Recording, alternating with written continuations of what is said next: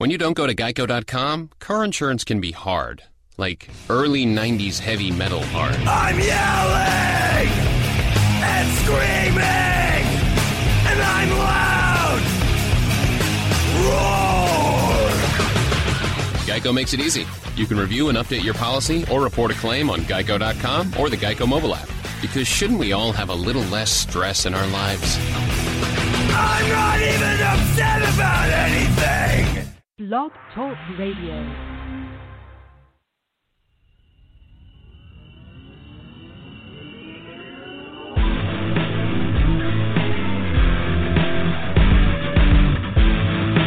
You are listening to the McCarthy Project live from Minneapolis, Minnesota, where we have been attacking life and sport since 2001.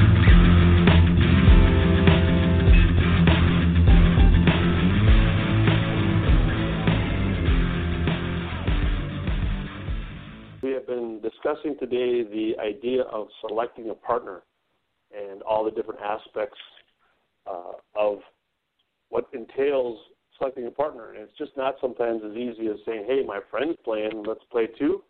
So I have brought um, Brian Goodhind um, uh, from Webber University, uh, Webber International University, uh, who has played uh, on his own right and then also has coached. So how you doing today, Brian? Uh, I'm doing great. How are you doing today? Very, very well. First of all, thank you very much for spending the time today. It, it is a uh, always a cool thing when a coach is willing to sit down and kind of give his perspective. So I do thank you for that. Oh, well, thank you. I appreciate the invite. Cool. All right. So today we've been discussing this idea of selecting a partner. You know, and but before we go into uh, the details of that, let's have you kind of go over your bio. I know I gave you just a quick one, but can you talk for two, three minutes about where you come from and and what your currently your roles are and and and what you see as far as what's applicable to selecting a partner? Yeah, absolutely. Um, just quickly, I mean, I, I'm from uh, Massachusetts, and I ended up out in Florida, kind of through playing and training uh, on the beach, um, and a broken relationship from years ago uh, from somebody that just really wanted to be in Florida. But um, I enjoyed training uh, out in Florida, so that's why I kind of ended up here. Um, and I've gotten to play beach out in Cali and and Florida, and and even have some grassroots of of playing uh, competitive doubles, you know, up and down the East Coast. Um, and then I just got really into coaching and have just been involved in volleyball just for the last about 15, 16 years of my life. And uh, coaching has just been a blessing, and I've been the head coach over here at Webber National University. Uh, just finished my sixth season here, um, and it's been nice to get back to uh, being in the sand game as far as getting to coach it. Uh, before this last six years, uh, I wasn't able to do that. It's just mainly been indoor volleyball. Um, so it was nice when I had the opportunity to be at Webber uh, and get back into the sand game. Well, it's interesting that you are a northerner that defected to the south because I'm in Minnesota. gotcha. And uh, the opportunities to play beach volleyball are, are minimized, let's just say, to a couple months in the year. And so it's always fun to hear people that actually make the big trek down south to actually play a little bit more often. Yeah, it was really random. I, I a friend had a uh, beach court built uh in Massachusetts and I didn't even know what this game was years ago. I seen these people play it and it it just looked weird to me. I didn't even know what volleyball was. Um I just kind of hopped out onto the court and it just came really natural and fell in love with it. And then there was no ifs, ands, or buts for me. I just I dove right in. So I had gone to Florida right away, even back then, and just started training and got really lucky to be. I'm sure you've heard of like the Hannemann brothers. Um, Yep. The older brother, Chris Hannemann, was someone that I I happened to come out to a beach court and he was practicing with a bunch of his friends. Um, and I just became this little puppy dog that was there every day at six in the morning and was like, teach me your ways. So it was, uh, it was a good time. Well, the fun thing that's great about the world of beach volleyball is it really has a, um, uh, for lack of a better term, a warm and fuzzy feel. You know what I mean? It's so much different than other sports in the sense that you know things like that could happen. If you were to walk up to, uh, you know, from Minnesota, you know, Adrian Peterson, and you saw him working out on the football field, you'd probably get tackled and told to run away. You know, if you ever got close enough to him to even talk to him. It's kind of interesting how life turns out. You know, when people actually Yeah. open up their heart a bit and help people out. Yeah, I think it's cool. The beach world is definitely more like almost like college sports. It's it's still at the love of the game, and you know we're not involved other than like maybe the top five players in the world that still even their salary of making a million dollars is nothing like like you're mentioning NFL, NBA, where guys are making twenty million dollars a year and they don't they get this diva attitude and they don't want to talk to you. The volleyball world is is awesome. You could literally walk right up to a, a superstar and they'll hold a conversation with you and hang out with you, no worries. Cool. All right. Well, let's um, move over to selecting a partner. So I'd like to kind of there's so many different scenarios to this, and so I'd kind of like to go through a progression because in so many ways, you know, when you're younger, it doesn't have as much application necessarily, and as you get older, uh, it does. And when I mean by older, meaning college, and then if you do get the opportunity to continue to play after college, uh, it has pretty serious ramifications. You know, and a couple situations that we talked about previous come on air is the Crabb brothers. They were doing really well, and then they decided to split. Uh, and then you can see the Brazilian team, which was actually almost two different people. Uh, one was, um, you know, I always wanted to say this because I watched it was Alisson and Bruno. I always wanted to say that, you know, out loud, but Mm-hmm. it was it was really cool how they were almost two separate different people and almost butt heads, but yet they still played well together. And then on the other hand, you got the women's side, which um, you know, in last year's tournament there was a couple set of twins. You know, is twins, you know, the deciding factor on whether you can play good together? So you got all those different aspects. So let's start first of all at the younger age when you're say under 18. How would you go about selecting a partner? Um, I think a lot when you're with the the younger uh, group, you will at times see a lot of it being friendship. Um, I think a great example of that is looking at Lucena um, and Phil Dalhausser, to where when they were younger, they they played together, and then they had a little bit of success, almost like the Crabb brothers. Um, but then you know a big opportunity happened, and and Phil decided uh, to go to the professor. Um, and now they've ended up back together and they're and they're completely nail what you said they're they're completely different personalities where you know Phil is very chill and he doesn't really care whether he's in the spotlight and Nick is fiery. Um so it's I mean complete opposite there on the court but it works. It has a really good balance. But when you're younger um it's tough. It depends on the area you're in. I mean kids that are at the younger age that are in California that are under 18 there's it's just such a hotbed. There's going to be an opportunity to actually start getting a beach coach now where you didn't have that years ago. So, I mean, you could be, you know, even 14 and under and already with a beach coach and having someone have the opportunity to lead you and make those decisions. If you're in an area where you don't have that, you're going to play with your friend or you're going to play with your brother or you're going to play with your sister um, at that younger age until you end up getting up into 18 or older and sooner or later you're going to be playing at tournaments and other players are going to see you that are really talented or you're going to be seen by a coach and then decisions you know will change but i think it really depends on the area you're with but definitely when you're younger friendship is is very involved in uh picking a partner for sure And that doesn't hinder you. You would actually argue that that actually is a great thing, or at least I would argue that it's a great thing. But is there a hindrance to that? Like in Minnesota, oh ab- you know, right now, you know, we don't have year-round programs, and to sit there and say that there's, you know, even a hotbed. Gosh, we may have hundred players. You know what I mean? Something like that that are actually legitimate playing. I think in a smaller area, it absolutely is a great thing. If if you can find a you know you have a friend that wants to play, um, and you guys can grow together. Uh, if they end up kind of having the same passion you do, that's a great thing. But if you're in an if you yourself grow and your level of your game is just getting higher than your friends, it ends up being a hindrance in the long run. I've seen happen just because the fr- I've seen friendships broken up just because they want the, they want the same thing as the other partner, but their level just hasn't grown, and it's really tough to look at somebody you consider. We're not talking about like an acquaintance, like somebody that's a really close friend, and you're having to tell them like, hey, you know, I've got to move on, and like that Lucena Dalhausser breakup in the beginning, like that didn't go so well right in the beginning. And those guys were, you know, they're great friends and they're great friends today. But you know, when it first happened, it wasn't the smoothest of transactions. It's almost like a divorce. Yeah, exactly. You nailed it. Absolutely. Yeah, something like that.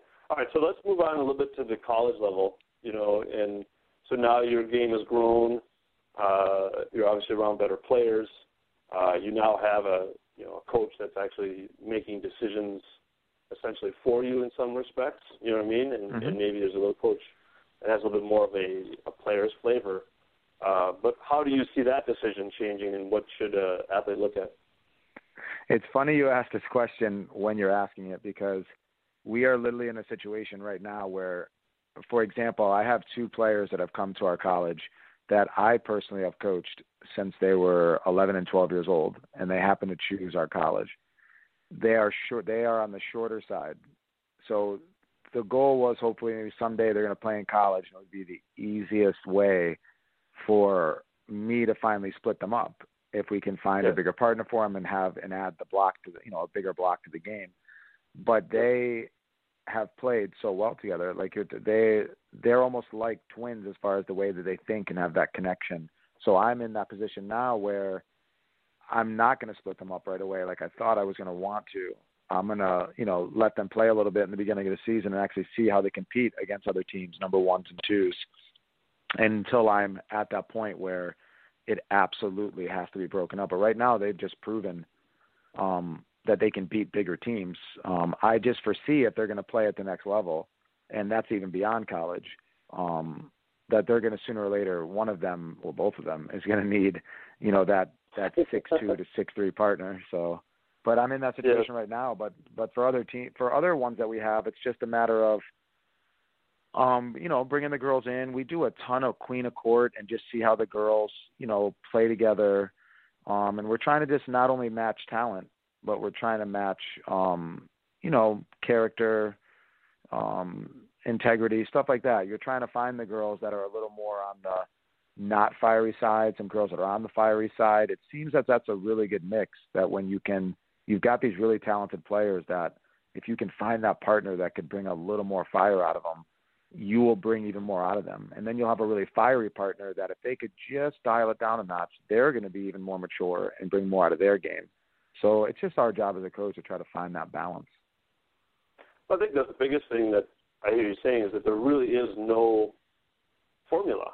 There is no this is the way to go. You know what I mean? And I think that's the beauty of beach is that you can have two shorter players if they play really well together uh, play at a high level, just as well as you put the most talented two players and they can't even work together, and they'll be just atrocious. Well, look at over the years, uh, the two I'll use, and I cannot remember the exact year, so I apologize. Um, but you had the Lindquist sisters that played on the WAVP, and they were consistently uh, a Final Eight team, uh, a Final Four team. They played against Misty May and Kerri Walsh and competed – you know, at a high level. And these were two girls that, you know, they were they didn't block. Like they were just purely defense and hit great shots. Um yep. but what I love about the game today is you're getting you nailed it. You said, you know, Alisson and Emanuel, it's uh or not, excuse me, Bruno and Alisson. It's there's the formula that everybody thought. The, a little bit of a shorter player with a really big blocker. Um, but now all of a sudden add a new formula, and now you've got the Jake Gibbs and the Pattersons that are more like two blockers, uh, but one's playing defense full time, one's blocking full time. It's it's it's interesting to see how the the game has gone. But I would agree with what you just said. I don't think we're going to find one formula, but it does seem, in my opinion, that the formula is getting to where the players are getting bigger, and you're starting to see players that were the size of blockers are now your defenders and that does seem like something we're moving toward because the game has grown, it's more popular, and you're seeing guys that on the men's side that would have been basketball players that are transitioning to the game of volleyball, and you're starting to see the height difference and the size has changed dramatically in the last eight to ten years. Well, that's interesting that you say because I, being in Minnesota, I don't have that long history. You know what I mean? Yes. Seeing players, you know, and it's uh, it's it really is an unfortunate reality in sport today, which is something altogether different, but it ties right in, is that the players are getting bigger. You know what I mean? So then genetically tall becomes the first prerequisite. You know, and people when they come in and look for a partner, who's the tallest person? You know what I mean? And they immediately go to that rather than looking for the the person who has the will to win or the person that really can outsmart people or can anticipate gets kind of pushed to the side just naturally because you might be five foot six or something of that nature. Yeah, I would and how say do you, 100%. Yeah. Oh, I was going to say I Go ahead, 100% Anthony. agree with you, and uh, I agree 100%. And I don't want to name names on other coaches. I would never do that. But even as I came up as a assistant coaches along the way, it's a lot of coaches will give you the political answer and they'll tell you, "Oh yeah, it's the heart, it's this," and and they want that. Don't get me wrong, but they want it inside the body of a, a six four outside of a six six middle. They want. They, I mean, even on the women's game, they they want their six five right side. Uh, I mean, it's that's it's what they want, and I feel like it's almost a lost art. But you know, myself as a coach, it's it is about the character, the integrity. My faith is really, really a big part of why I coach. Um, so I'm I'm more into character and integrity, and I mean I'll take a five nine outside hitter. I mean we just had a five eight outside hitter that was an all conference player, and we just went 16 and 0 in conference. So you know that girl wouldn't have gotten the opportunity for a lot of other schools just because I remember being in rooms recruiting and a 100% the coach we wouldn't even look take that paper if it didn't hit a certain approach jump, block jump or height, we didn't even that paper went in a different pile. It you would never know if that girl had heart or anything. We just moved that paper to another pile. Well, it's interesting, and I'm even going to confirm this in football, which um, I forget his first name, but he's the coach at Washington. Petersen is his last name. Um, Mhm, he said that he does. Yes, he said, "Well, I don't look for. Sure, you have to be an athlete, yes, but I'm looking for a specific type of player that, for my program, I know works well." And it's interesting. So I think the recruiting game, when you tie into this college level piece, has a big thing, as well as this. Just because one college doesn't like you, that doesn't mean another college isn't going to think you're you're worth the investment. Yeah, absolutely. It's it's easier for the women because the game is just so big with all the levels you have with NCAA D1, D2, D3, your NCCAA, your NAIA, your the JUCO. I mean, there's there is so many opportunities for the women. So yeah, without a doubt. With the guys, uh, it's a little tougher for men's volleyball Yeah. indoor wise. You know, well, and obviously even you know there's no beach yet for the guys. So Well, it's funny because I even living in Minnesota, and I'm 48, so I'm a, I'm a little older, uh, and I'm. It's interesting. I was down in St. Louis three or four years ago, and this is kind of how my whole world existed. It was uh, volleyball for girls. That's just what I thought, you know. And uh, Yeah, because there was no high school sport, and all of a sudden I was down there. I was like, "Where's the basketball tournament?" And no, they said, "No, there's a men's tournament over here." And I went over, and it was like my eyes lit up because I didn't even know. All I knew was that Karch Kiraly was really cool in the '90s. That's all I knew, and uh, Yep. that's about all I knew because I was in the Olympics every four years, you know. But it's Yep. when you look at the selection of partners, you know, it really does have a lot of different pieces to to the game. Now let's just go from a kind of like of a more of a kind of a uh, I wouldn't say a negative situation, but when a situation is not working right. If you have a player that the coach says, okay, I want you two to play together, Susie and Lisa. But Mhm. Susie and Lisa are the fiery and the one, but they don't like each other. What would you recommend to them? But the coach asks I mean- them to play together. Yeah, I mean, and and that happens at times, and and sometimes it it in the long run, it doesn't work out. But usually, in those situations, you've coached some players that do fit into your program, and the goal for that throughout the preseason, um, and even leading into the preseason, as you continue to stay in contact with your players before they even come in, um, would be to get them to buy in like they've got the players have got to buy into your culture as a coach. So you got to have those players that completely trust you. I mean, to be ridiculous, it would be like if I told the player, "Hey, I you know get get in that garbage can." You know that that player needs to completely just walk off the court, get in the garbage can because they completely trust what I'm telling them to do. There's a reason for it. I'm not going to ask a player to get in the garbage can, but that's yeah. about the dumbest example I, I could give. But it's it's just get they, they yeah they got to have complete obedience. But there's are there, are, there just are times where the girls will come in here and they like you just said they just don't click, and you end up putting a match up to where we're watching players play, and it, it, they just they really can. They have problems off the court, and it leads down the court. But my best example I give them is I have played with people 110% that I could not stand them off the court. When when practice was over, when games were over, I would not hang out with that person. But in the game, during practice, during the match, I would bleed for them. So that's something I try to train as far as the culture that we have here. That what happens on that court, you've got to get lost in it. The sport is an opportunity to get away from everything else that's going on in life. So we've got to separate the two. And usually, for the most part, we've been able to do that.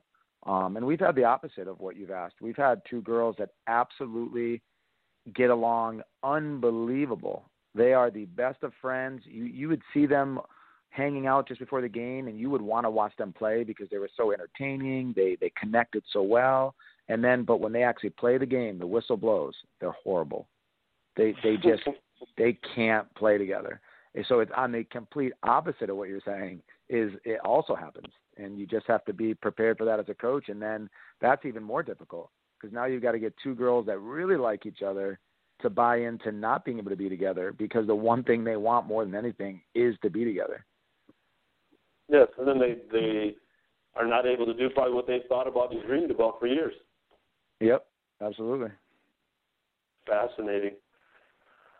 I think this discussion could go on forever. To be honest with you, it really is quite a um, a fascinating subject. So let's move on. Yeah, you're, you've had some experience. Yeah, I'm sorry. I want to go one more step further in the last couple of minutes we have here. Now we're at the pro level, and so now we're talking adults. You know that you know that uh, more so they're the ones in control. You know what I mean? Yep. And they may have a coach that may direct them, but they don't have you know they don't have the they don't have the person making the decisions for them, so to speak. How would mm-hmm. you go about selecting a partner? Um, in those situations, same thing. Like you, like you nailed it. it. There's just a lot of different facets there, and um, when you're in that situation, it becomes a lot of guys. It's all about business. So I think that's kind of what happens. I don't know them personally, but I, I think you had like the Crabb brothers that were not at the optimal height as far as being that having a true blocker and a true defender. Um, and I think it's great also in the pro game if you're watching like some of the partnerships that are happening. You know, like for example, who the Crabb brothers went to, they ended up getting to go to two really experienced players. So I really think the game is trying to help grow the game, and I definitely want to make sure to give a definitely a shout out to the guys and the way that our game is growing, because the yeah. the Gibbs, the Gibbs on the the men's side, and then the Kerri Walsh Jennings on the women's side, like they're not just all about themselves. They're going out of their way um, to help. Same with uh, the professor, you know, Todd. When he was at the end of his career, he played with three different players as he finished his career, just because he wanted to help younger guys get better before he hung it up, and I just really admire that. But to stay on course for what for what you're saying, it just comes it comes down to making business decisions, and we're not playing in a game that where you can make 20 million in a season. So the guys got to really, if you're not finishing in the top eight to the top four, there's such a difference in money from winning the tournament to finishing fourth. So it, it's crazy. It's not like golf where you could finish 30th and you still have a huge payday. I mean, these guys can go to tournaments and and walk away losing money uh, because not even all of them are even getting the sponsorships that are paying for everything. So um, it just becomes a really big deal like that. Same with when I brought up before with Lucena and Dalhausser and having to break up at a pro level finally to make that decision, which turned out to be a great decision for Phil, who ends up getting to go and you know and win a gold medal with Todd and and obviously you could see the jump in where his salary went to where Lucena's went. Um, and that's not to take anything away from Nick because he he had a great career and didn't care that he was a shorter player and and fought hard and he's been an inspiration to watch over the years too. But I think the, at the professional level, the guys are just they're making business decisions on almost a week to week basis of who's the best person for me to be with that is going to give me the opportunity to win tournaments. It's why you'll see a lot of guys in the middle of a season drop the partner and go to another one. It, it's it's a, they're taking a it's like a run an audition to who's going to give me the best opportunity of finishing the highest at these tournaments, and uh, and that's just kind of kind of where I see things at. Yeah, what's it's interesting how athletes, if they don't see how each one of those decisions, I mean, you think about where we came from as, I mean, this literally could be the span of six years.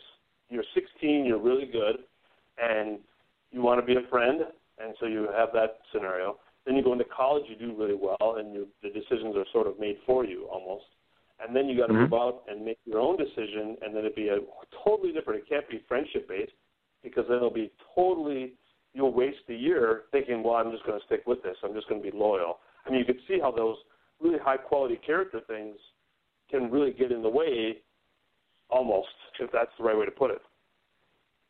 Yeah, I thought a big one for me watching, and I still haven't grasped it, and I haven't researched it a lot, and I, and I really will be interested to know in the long run, because like watching like, you know, Jake Gibb and Rosenthal, um, end it and break up was a really interesting scenario. It was like Rosenthal, how do you say no to Phil Dalhausser?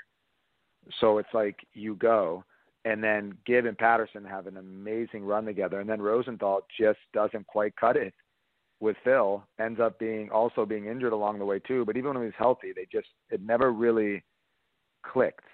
But on paper, it looked like it was going to be like amazing. But then Rosenthal ends up not getting to go to the Olympics. You know, Dalhausser gets to go, Gibb gets to go. It, it's just it's so interesting to see. And then they're both still in the AVP. They're both still playing. So like that partnership now, when you're looking back, should it ever have broken up? When you're asking about partners, that would be an interesting one that I would love to hear what people would have to say toward. Do you think Gibb and Rosenthal is a good way to look at this? That was a good partnership. They connected really well that should not have broken up, in my opinion. And and then you, you sit there and look at it and say, well, it was just a business. That, well, it's like crap. Well, we should have been like. it really has a. You really just don't know. I, I, in just hearing your stories, it confirms that it's just something that you have to live out, and and hopefully it works out um, as best as possible. I mean, there's no other ways to put it. Yeah, no, you're you're right. As coaches, we say it all the time. Like we just have to put our best foot forward and we're gonna what like a hitter you know you you hit that ball at the highest point and you live with the result whatever that result may be.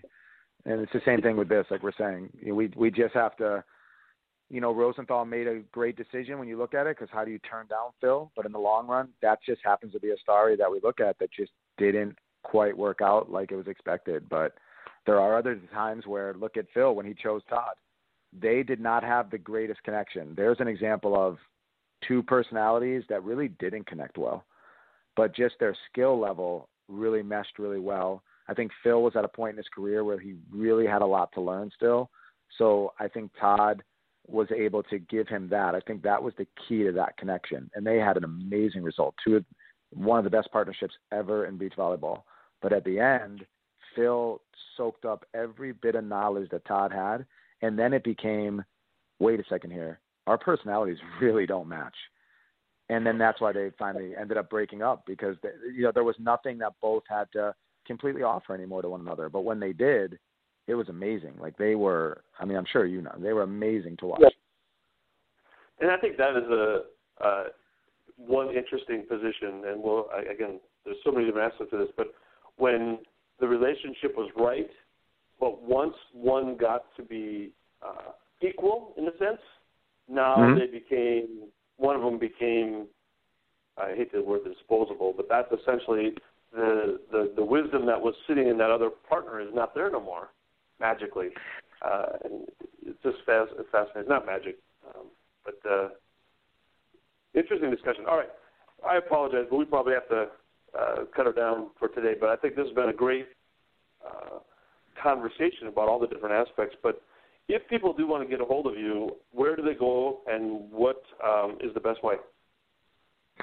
Um, oh, for me, uh, it's just going on our, our website at, at Webber. I'm, I'm more than happy to you know, I like you, I, I could talk about volleyball all day. I'm definitely like a volley nerd. So, um, just just going on our our website, and you can go to. I mean, my last name is Goodhind, G O O D H I N D B E at Webber.edu, and people are more than happy to shoot me out emails and and do whatever, or, or you can go onto the Webber um, Twitter or Facebook, and you know, and they can just try to get a hold of me through there, and I'm and I'm happy to talk volleyball all day, every day.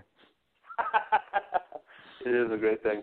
All right. Well, again, I thank you for your time, and um, we look forward to having you back on the on the next uh, couple months just to talk uh, more volleyball about another cool subject, if you don't mind. Absolutely. I really appreciate uh, you even inviting me, and uh, it was great meeting you. And uh, I look forward to hopefully talking to you again.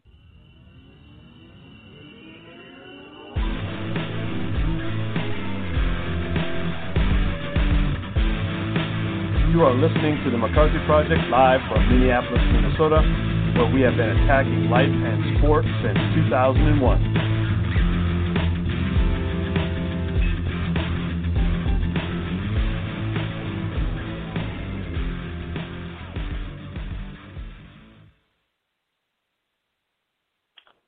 Good afternoon. This is Stephen McCarthy from the McCarthy Project, and we are coming to you from Minneapolis, Minnesota.